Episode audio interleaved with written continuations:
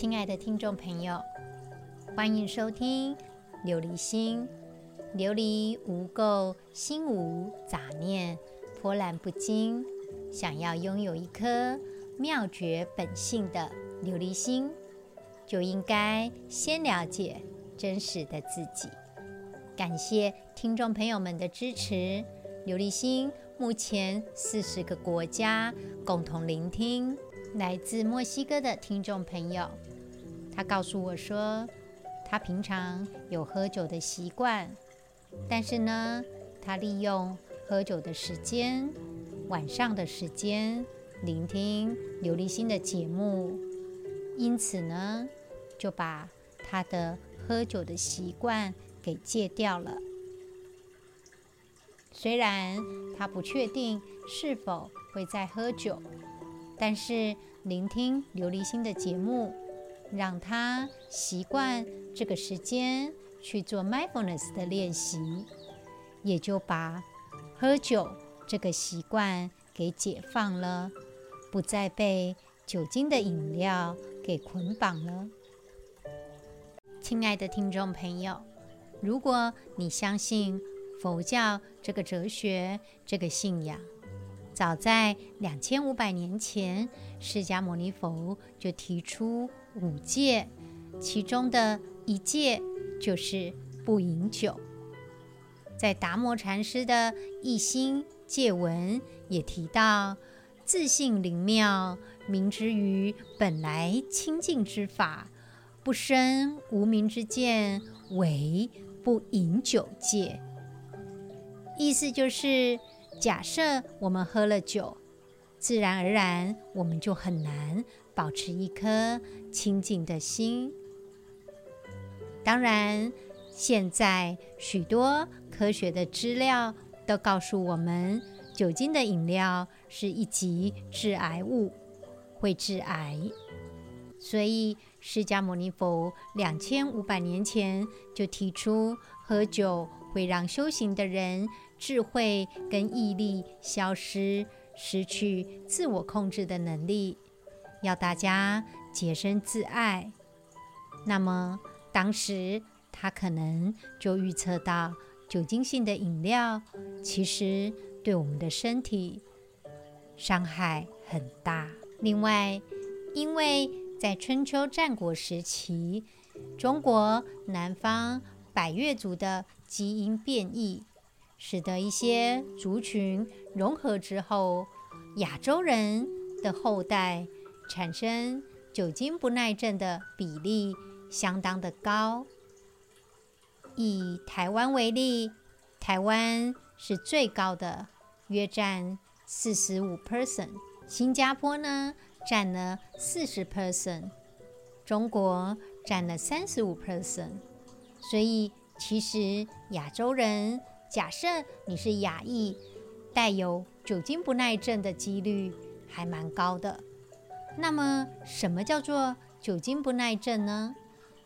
这是一种先天的基因缺陷，人体缺乏乙醛去氢酶，也就没有办法正常代谢酒精转化成的乙醛。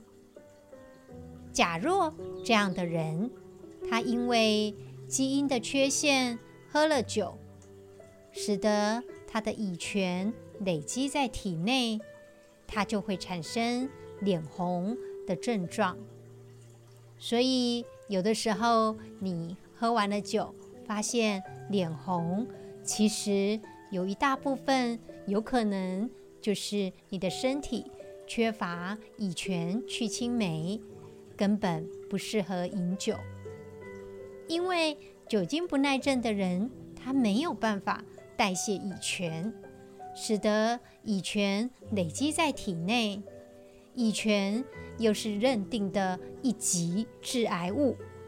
当我们累积在体内，当然大幅提高我们得到癌症的风险。好比说口腔癌、乳癌、食道癌、胃癌等等。所以，史丹佛大学的研究就指出，有酒精不耐症的人比一般人高出四十倍，罹患上呼吸道跟消化道癌的风险。如果他喝酒的话，那么假设听众朋友想要了解自己是否有酒精不耐症，其实很简单，你只要使用一个酒精棉片，用 OK 碰贴在沾湿酒精棉片的纱布处，等待十五分钟，再撕下来看看皮肤有没有发红的现象。假若有的话，准确大概有七十 percent 你有酒精不耐症。当然，更精准的话，需要去做基因检测。所以说，大多数的亚洲人其实是不适合饮酒的。以科学的观点来看，致癌的机会就是比没有酒精不耐症的人高达四十倍。另外，Jason Brewer 博士，他是马赛诸塞大学医学院精神病学的研究中心医学精神病学的教授，也是耶鲁大学的教授。他早在2011年就提出利用 mindfulness 来处理成瘾的问题，好比说戒酒也可以利用 mindfulness 来达到。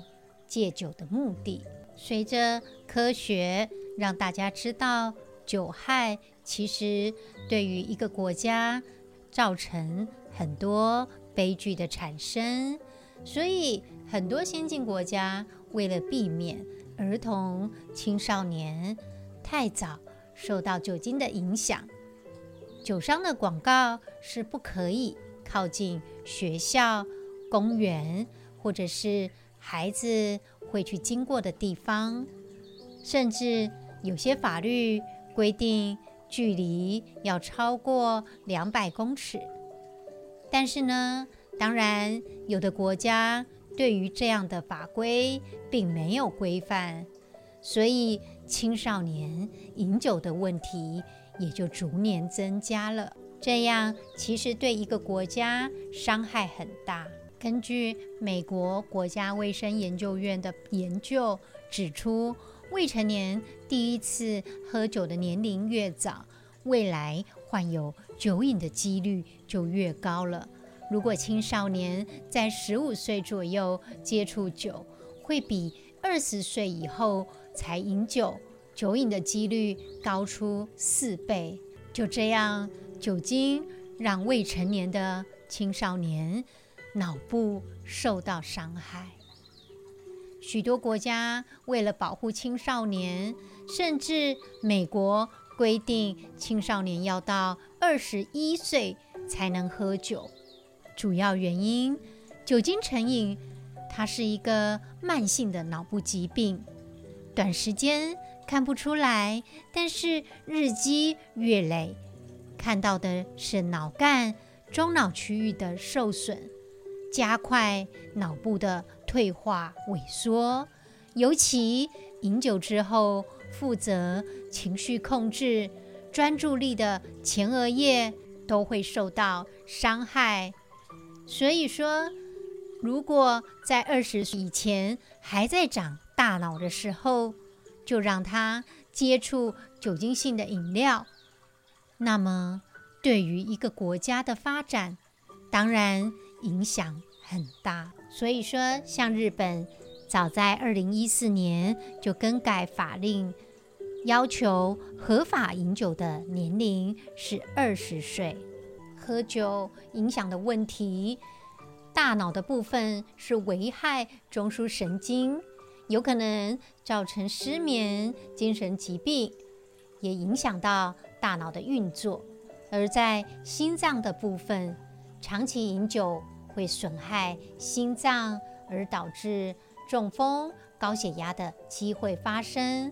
消化道疾病的部分，包括肝炎、肝硬化、胃食道逆流等等。另外，骨骼肌肉的部分，早期肌肉萎缩、髋关节炎、要换关节都有可能发生。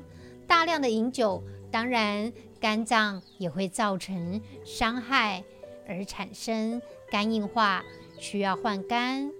癌症的部分，假若我们又是亚裔，拥有酒精不耐症，那么就比一般人高出四十倍，罹患上呼吸道及消化道癌症的风险。长期饮酒造成的酒精依赖，好比说许多家暴问题，都是因为饮酒而产生的情绪控制有问题。对于身体、心灵、社会都是负面的。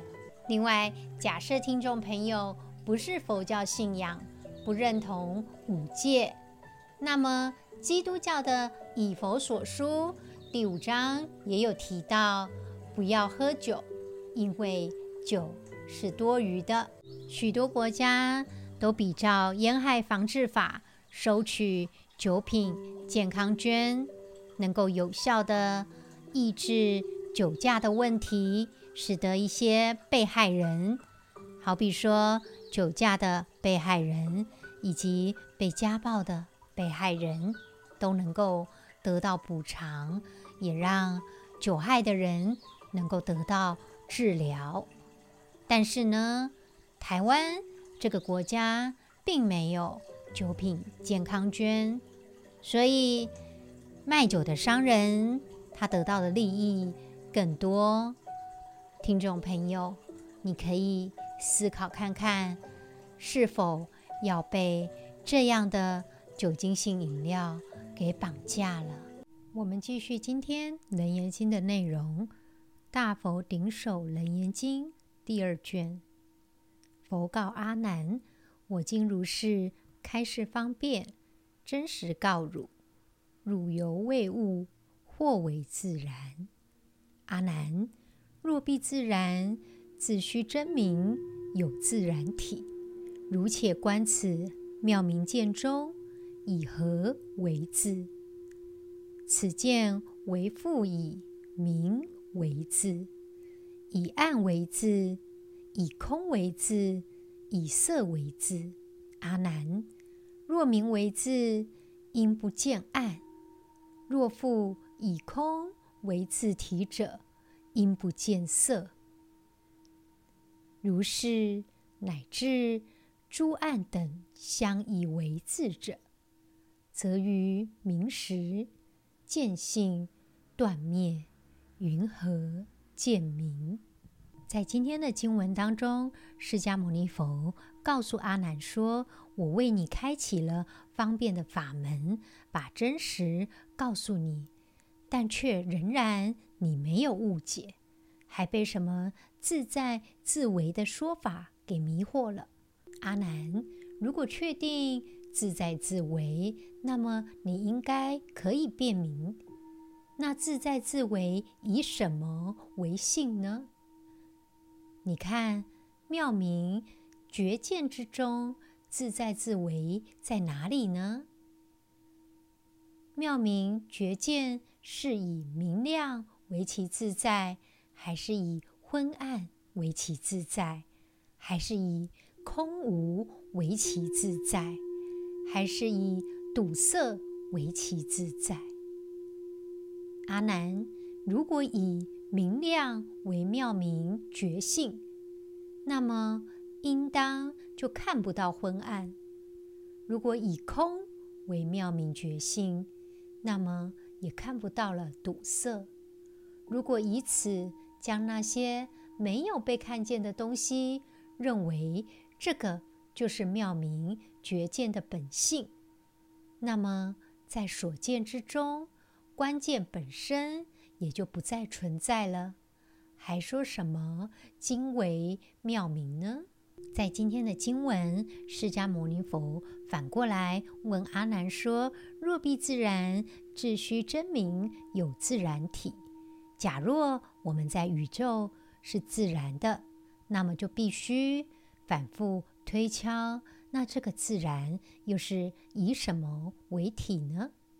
所以释迦牟尼佛问了。如且观此妙明见中，以何为自？要我们试着去观察，在这个妙明的见性当中，是以什么为字，以什么为我们自己的关键呢？所以，无论是以暗、以空、以明、以色，这些都算是我们的关键吗？所以，在这边，释迦牟尼佛说：“若明为字，应不见暗；若复以空为字体者，应不见色。”就是说，假若以明为我们的字体，那么在暗的时候就看不到啦。那当然也不会再看见暗了。若是以空为我们的真心本性，那么也看不到色了。好比说墙壁这些阻碍，是不是也就看不到了呢？如是乃至诸暗等相，以为字者，则于明时见性断灭，云何见明？所以释迦牟尼佛以暗来做比喻，那么在明的时候，我们是不是见性就看不见了呢？那么又怎么能够看得到光明呢？所以我们的心到底在哪里呢？释迦牟尼佛用这个字体来去做比喻，所以应该不在空，也不在色，更不在暗，也不在明。那么我们的真心。本性在哪里呢？在今天的经文当中，离开一切分别相，就是一切诸法的本性。所谓的见性，不能说是自然，却是因缘和合的。所以，离开一切诸法的分相，你才能看得到诸法的本性。精绝妙明的本性，本来就不属于相对的境界当中。可是，却有很多人会利用一些概念去诠释它，反而越解释越迷糊，越不清楚，也就用分别的心去诠释。所以，当我们离开分别心，离开一切相，不住，也就是放下。在《金刚经》有提过，因无所住而生其心，离开了分别心。也就能够知道，离一切诸相，即名诸佛。若见诸相非相，即见如来。所以，我们的心在哪里呢？离一切相，即一切法。在《华严经》有提到，妄想不歇，歇即菩提。当我们放下了菩提。就在我们身边，你想知道的妙诀明性，也就在我们的身边。亲爱的听众朋友，我们一起来经历今天 mindfulness 的练习，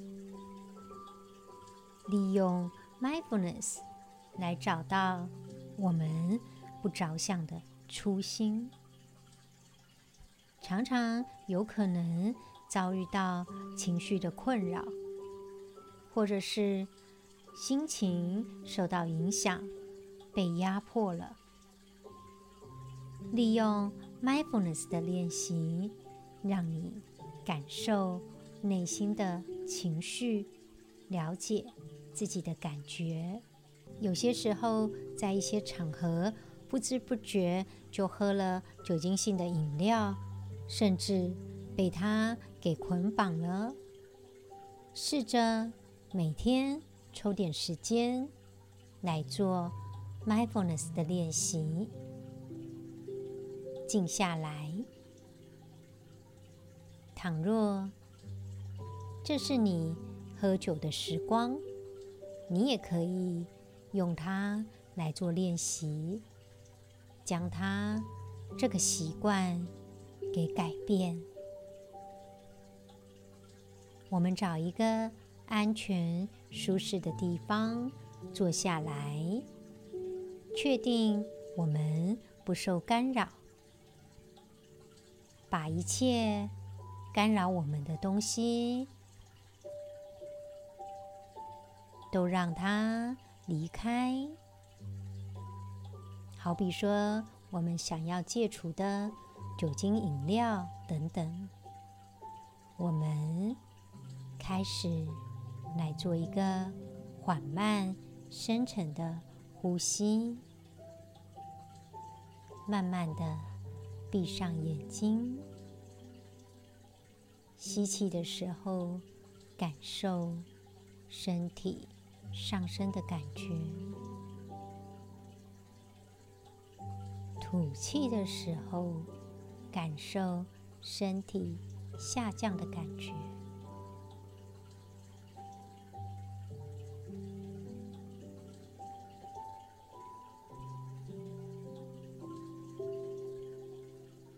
我们此时此刻把注意力放在我们的呼吸上，感受。我们跟呼吸融为一体。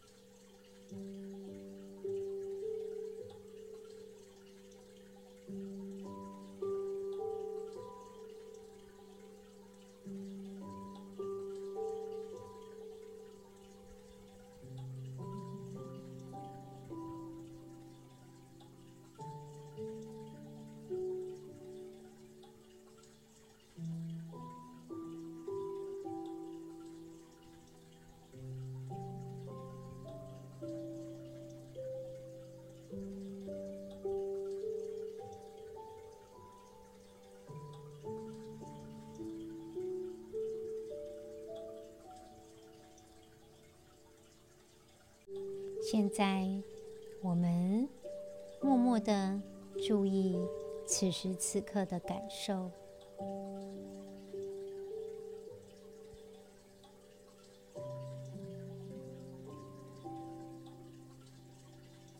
试着给这个感受一个颜色，去想象它，缓慢的。呼吸着，或许你的感受有颜色、有形状，试着去想象它，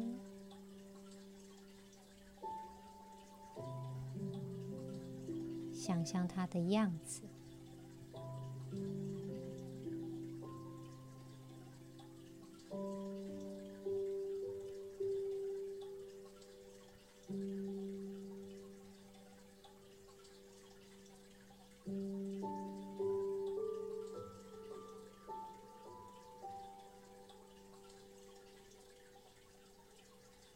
Mm-hmm.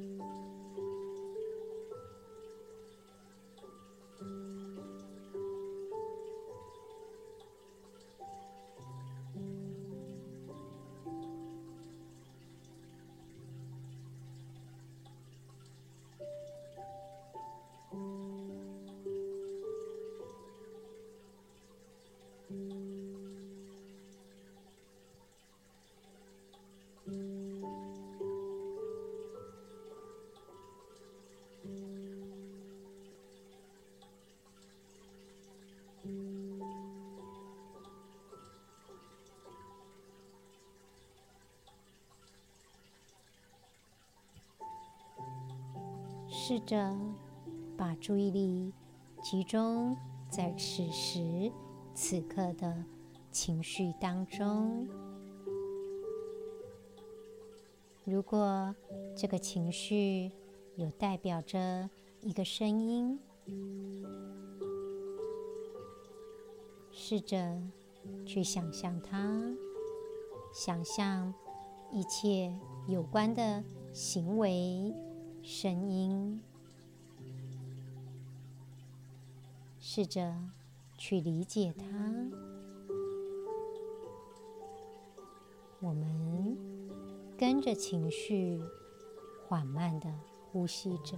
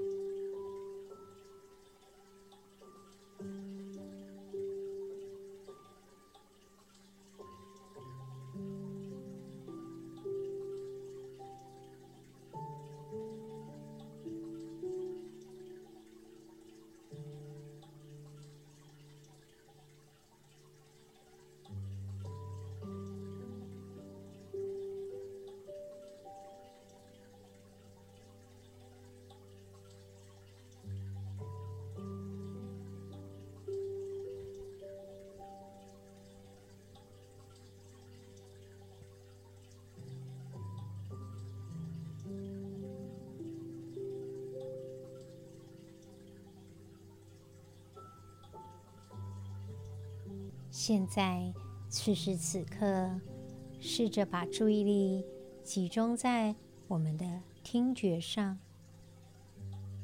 注意所有的声音，哪怕是最细节的声音，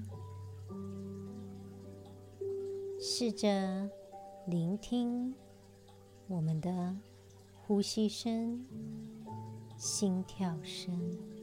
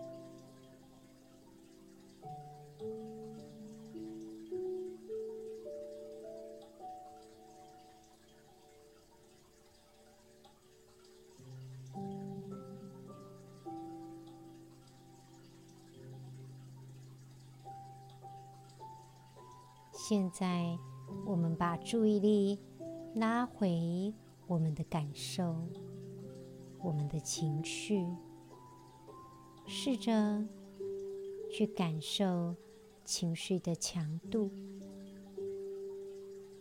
好好的、缓慢的呼吸。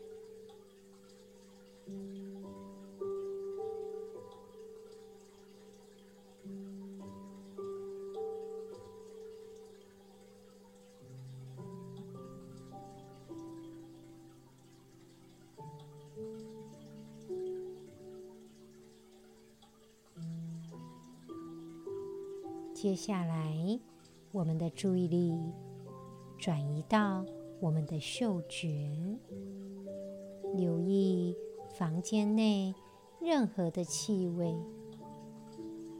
不管是臭的，是香的，我们注意它，用鼻子吸气，通过鼻孔的感受。好的停留在我们的嗅觉上，我们把注意力集中在我们的鼻子、我们的嗅觉。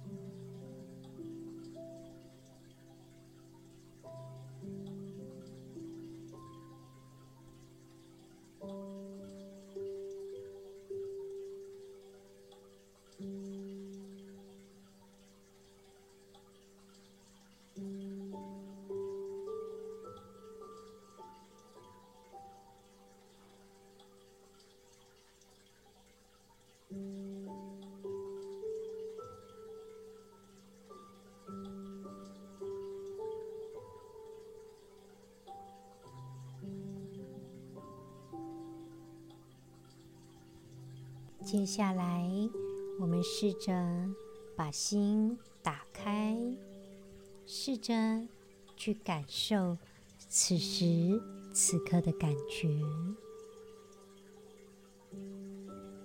感受我们的情绪，感受我们的思维。也许情绪导致。我们的思维被影响了，我们的情绪让我们想到一些事情，有可能是负面的，那也没关系。我们分辨出思想跟情绪。分辨出情绪影响了我们的思维。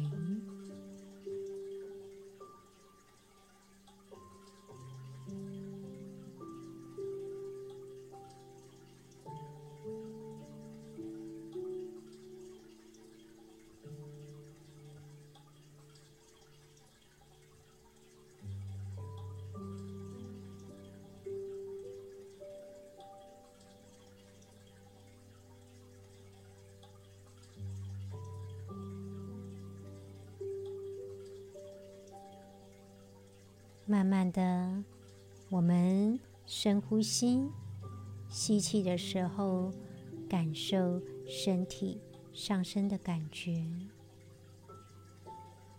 吐气的时候，感受身体空气离开身体下降的感觉。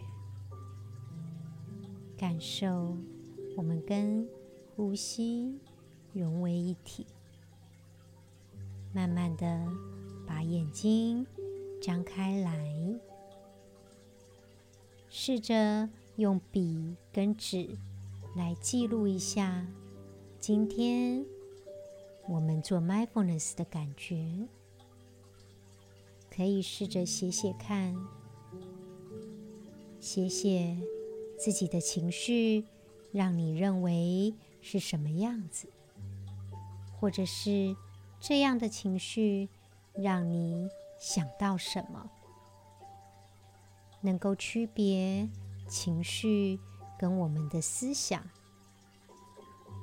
自然我们就能够区分眼前的事实跟内心的情绪。有的时候，有些习惯只是在照顾我们目前的感受，我们要戒除它，就要想办法去思考，这样的方式适不适合自己，这样的习惯合不合适持续下去。或许我们人生当中将会面临许多我们不能承受的问题。亲爱的听众朋友，试着利用 mindfulness，让我们更了解自己，好好的控制我们的情绪。今天的节目就到这里喽，祝福听众朋友一切顺心、平安、感恩。